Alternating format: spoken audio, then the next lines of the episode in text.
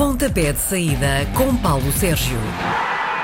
À sexta-feira, a pontapé de saída com o Paulo Sérgio para antecipar a jornada de futebol que aí vem. Vem a jornada 21. O primeiro jogo que temos para falar hoje é o Moreirense Futebol Clube do Porto.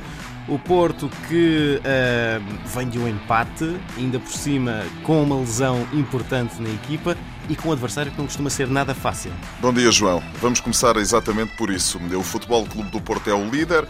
Repara, o Porto não perde há 25 jogos. A última derrota foi no dia 7 de outubro no Estádio da Luz com a equipa do eh, Benfica. Uh, atenção, e porque tens toda a razão, o Moreirense está no espetacular quinto lugar, 34 pontos.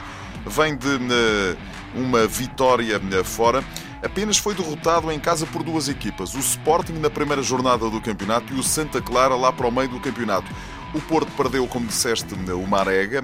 É um jogador muito importante para a manobra ofensiva da equipa de Sérgio Conceição. Tem este, vem desse empate em Guimarães e mais. Joga na próxima terça-feira com a Roma, na primeira mão dos oitavos de final da Liga dos Campeões.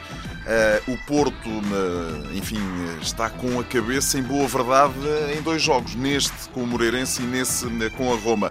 Tem que resolver uma coisa de cada vez.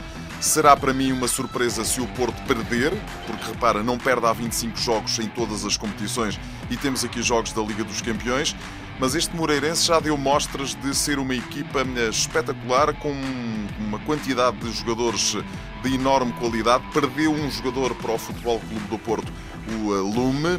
Uh, vamos ver, uh, insisto nisto, será para mim uma surpresa se o Porto perder em Moreira de Cónegos. A verdade é que o Porto perdeu pontos em casa do Moreirense nas últimas três épocas. Depois... A questão é exatamente essa, e todos os cuidados são por isso poucos nestas visitas a Moreira de Cónegos.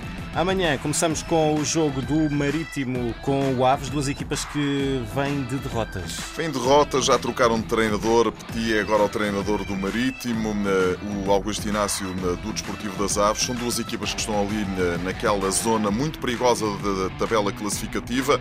O Marítimo está com 20 pontos no 14 lugar, está a 2 pontos acima da linha de água. O Desportivo das Aves está a 2 pontos abaixo da linha está a 2 pontos de distância e está um lugar abaixo da linha de água. É um jogo que pode dar empate. Vamos ver se a equipa do Marítimo em casa consegue dar um ar da sua graça. Este ano o Marítimo não me consegue convencer. O Aves já fez bons jogos, já fez jogos muito fracos, já fez jogos eh, sofríveis. A equipe, uma coisa é certa, a equipa eh, com Augusto Inácio subiu um bocadinho o patamar eh, exibicional e, portanto, eu acho que este é daqueles jogos que pode dar empate.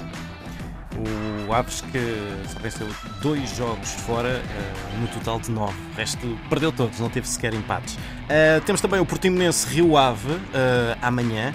E o que acontece é que se o Rio Ave vencer o Portimonense, rouba-lhe o oitavo lugar. A questão é exatamente essa. Há aqui um equilíbrio evidente entre estas duas equipas. Portimonense, oitavo, 27 pontos. Rio Ave, nono, 25 pontos. Como disseste muito bem, os vilacondenses ganham no Algarve, ultrapassam a equipa de Portimão. A equipa eh, de, eh, agora treinada eh, por um treinador novo, a formação de Vila do Conde, com este novo treinador Daniel Ramos tem cinco jogos, apenas uma vitória fora frente ao Marítimo por 2-0. É certo que joga em Portimão, mas a equipa do Portimonense, apesar de ter perdido Manafá, Everton e Nakajima, três unidades fundamentais nas, na, na, manobra da equipa de António Folha na, na primeira parte do campeonato, continua a exibir-se eh, muito bem do ponto de vista, eh, sobretudo do ponto de vista ofensivo. Na semana passada, nos Açores, esteve a ganhar por um zero, depois a, a expulsão do Jadson acabou por complicar as contas e perderam com a formação do Santa Clara. A haver um favorito nesta partida de amanhã é o Portimonense. Vamos ver o que é que o Rio Ave consegue fazer e vamos ver se Daniel Ramos já tem a equipa um bocadinho à sua imagem. O último dos jogos da manhã é entre o Tondela e o Vitória de Guimarães. O Guimarães, ainda que tenha conseguido empatar com o Porto na jornada anterior, 0-0, acabou por eh, perder o quinto lugar que tinha Zé com o Moreirense. Tem, tem agora 32 pontos. A equipa do Vitória de Guimarães é uma equipa algo irregular. Tem gente, tem qualidade para enfim, estar a fazer outro tipo de campeonato, eu diria mais regular e, portanto, já estar ali mais próximo do Sporting, que está um bocadinho mais acima. O Tondela perdeu em casa com o Aves na última vez que jogou em casa. Esta equipa do Tondela também é uma equipa que, ora, faz bons resultados, ora, tem resultados menos bons tem 20 pontos, está no 13º lugar. Na época passada, o Vitória ganhou em Tondela por 4 a 1. Não acredito que se repitam estes números, mas acho que o Vitória de Guimarães pode ser favorito para este encontro em Tondela no sábado à noite e pode aqui entrar numa fase em que vai ganhar mais vezes do que perder e, portanto, começa a olhar para cima, porque tem o Sporting ali muito perto a uma distância relativamente acessível. Isto se a equipa do Sporting começar a vacilar, como tem acontecido nestas últimas rondas. Já vamos falar do Sporting, é um dos jogos de domingo, mas o primeiro no domingo é o Boa Vista com o Santa Clara. São duas equipas que estavam numa sequência de derrotas e conseguiram quebrá-las na jornada anterior. Boa Vista tem 19 pontos, trocou de treinador, é agora o Lito Vidigal, mas não vai sentar-se no banco dos suplentes porque apanhou um castigo de 16 dias de suspensão. Do outro lado, o Santa Clara veio de 6 derrotas consecutivas em casa. Isto é muita derrota em casa tem eh, bons resultados eh, fora de eh, Ponta Delgada e, portanto, vamos ver o que é que isto vai dar. As equipas não se encontram no estádio do Bessa há 10 anos, por simples razão de que o Santa Clara não tem estado na Primeira Liga desde a temporada 2008-2009 que isso não acontece. É um jogo, pode ser um jogo bastante né, equilibrado, onde, né, eh, enfim, eu admito que o fator casa possa pesar para o lado da equipa do Boa Vista, que se reforçou bem agora nesta reabertura do mercado, que tem um técnico muito experiente, muito interventivo, apesar de não ir estar no banco dos eh, suplentes há aqui um ligeiro, uma, uma, ligeira ascendência, digamos assim, por parte da equipa né, do Boa Vista. Às 3 da tarde de domingo, o Braga recebe o Chaves, um horário que o Braga gosta, segundo Esse, um Essa é a primeira grande novidade. Mas é o Chaves... o Braga ainda não tinha jogado às 3 da tarde. Pronto, eles dizem que assim ajuda o adepto que vai ao estádio e não Exatamente. apenas o adepto do sofá. E o Chaves, que nas últimas 4 jornadas conseguiu 9 pontos, que é metade dos que tem na Liga. É verdade. A equipa, eh, agora treinada por Tiago Fernandes, vem de duas vitórias consecutivas em Portimão eh, e em casa com o Marítimo. Tinha também a empatado. A equipa esteve afundada no último lugar da tabela classificativa. Já começa a olhar para cima né, e pode respirar ou pode pensar em começar a respirar de alívio. Enfim, isto vai ser uma luta até ao final do campeonato.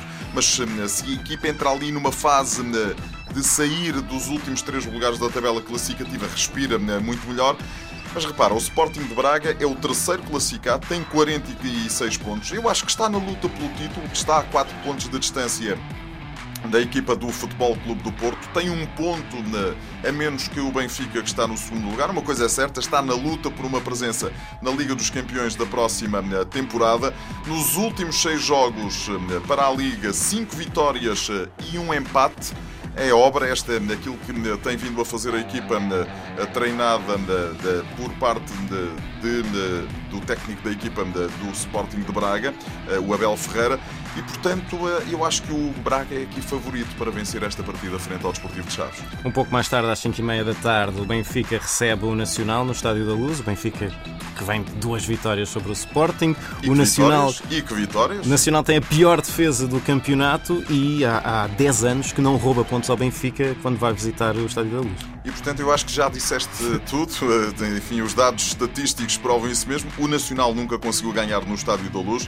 É o jogo da 40 da temporada para os encarnados. Na era, Bruno Lage tem 7 vitórias e uma derrota nos 8 jogos realizados. A derrota foi na meia-final da Taça da Liga frente ao eh, Futebol Clube do Porto.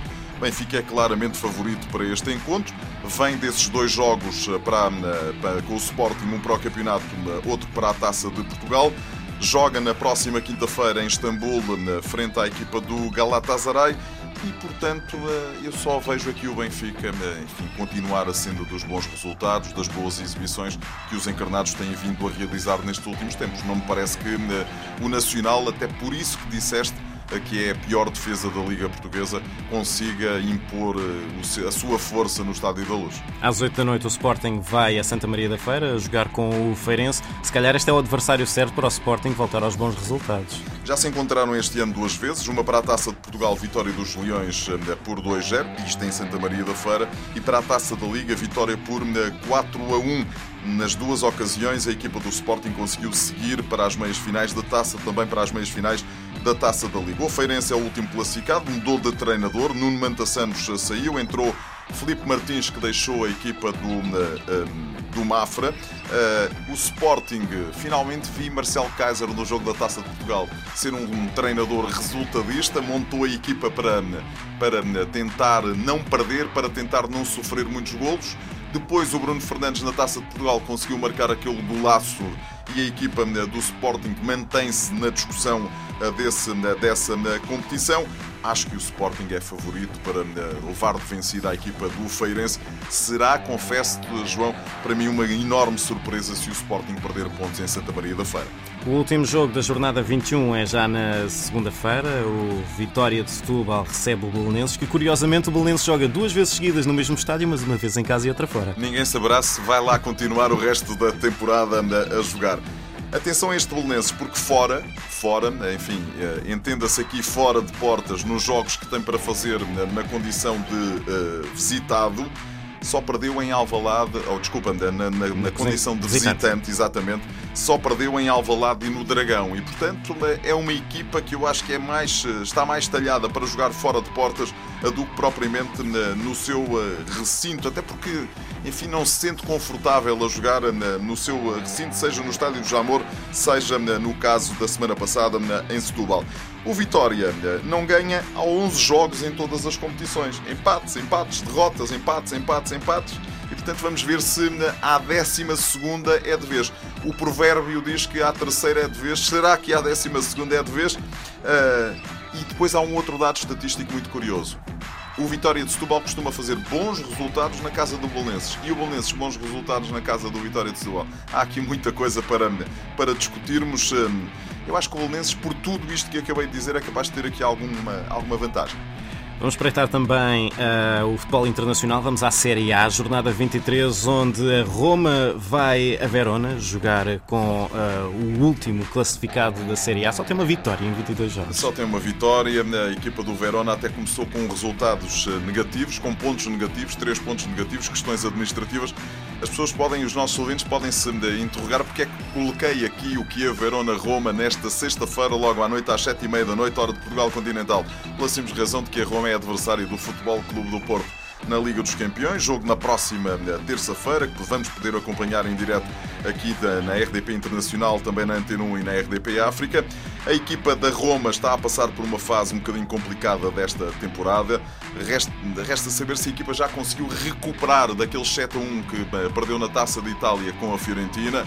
Depois empate em casa eh, com o Milan na última ronda da Série A italiana. Eusébio Di Francisco está muito tremido no comando técnico da equipa. Uma coisa é certa, a equipa investiu muito dinheiro e os resultados, o retorno está a ser pouco, enfim, não está a ser praticamente nenhum. Nove vitórias, oito empates, cinco derrotas é muito pouco para esta equipa da Roma, que tem qualidade, tem competência, tem ali recursos humanos para fazer muito mais e muito melhor. Vamos esperar que trema só mais um bocadinho até terça-feira, quando joga com o Porto, exatamente, na Liga exatamente. dos Campeões. Amanhã sábado temos também derby em Madrid, temos o Atlético a receber o Real Madrid. Este costuma ser um jogo que acaba em empate, pelo menos nos últimos anos. Na primeira mão foi exatamente isso que aconteceu no estádio, eh, na primeira mão, enfim, na primeira volta, no estádio eh, Santiago Bernabéu, 0 a 0, era Lopetegui o técnico da equipa eh, do Real. Foi de resto o único empate em casa do Real até esta altura. O, o, Atlético está à frente, tem 44 pontos. Terceiro, o Real Madrid com 42. O líder é o Barcelona com 50 pontos. Atenção, porque este Real Madrid está outra vez a subir de forma. Vimos isso na, na passada quarta-feira, quando a equipa empatou 1 a 1 em Barcelona e na primeira parte realizou de facto uma exibição muito conseguida. O Atlético de Madrid eh, perdeu, eh, tem duas derrotas, duas derrotas apenas e fora, eh, com o Celta de Vigo por 2-0, com o Betis em Sevilha por 1-0. Tem apenas um empate, aquele na primeira volta conseguido no estádio Santiago Bernabéu. Já o Real Madrid vem, tem quatro derrotas fora, Sevilha, Alavés, Barcelona e o Eibar. O Barcelona será aquela derrota que os adeptos vão vão recordar para o resto da vida, porque foram 5 a 1 e que motivou depois a saída de Rulen Lopetegui do comando da equipa tu disseste que a tendência é um empate, pois eu também Sim. aposto nisso. Acho que é capaz de, vir a ser um dos empates mais certos da ronda da Liga Espanhola. Paulo, bom fim de semana. Bom fim de semana, até para a semana.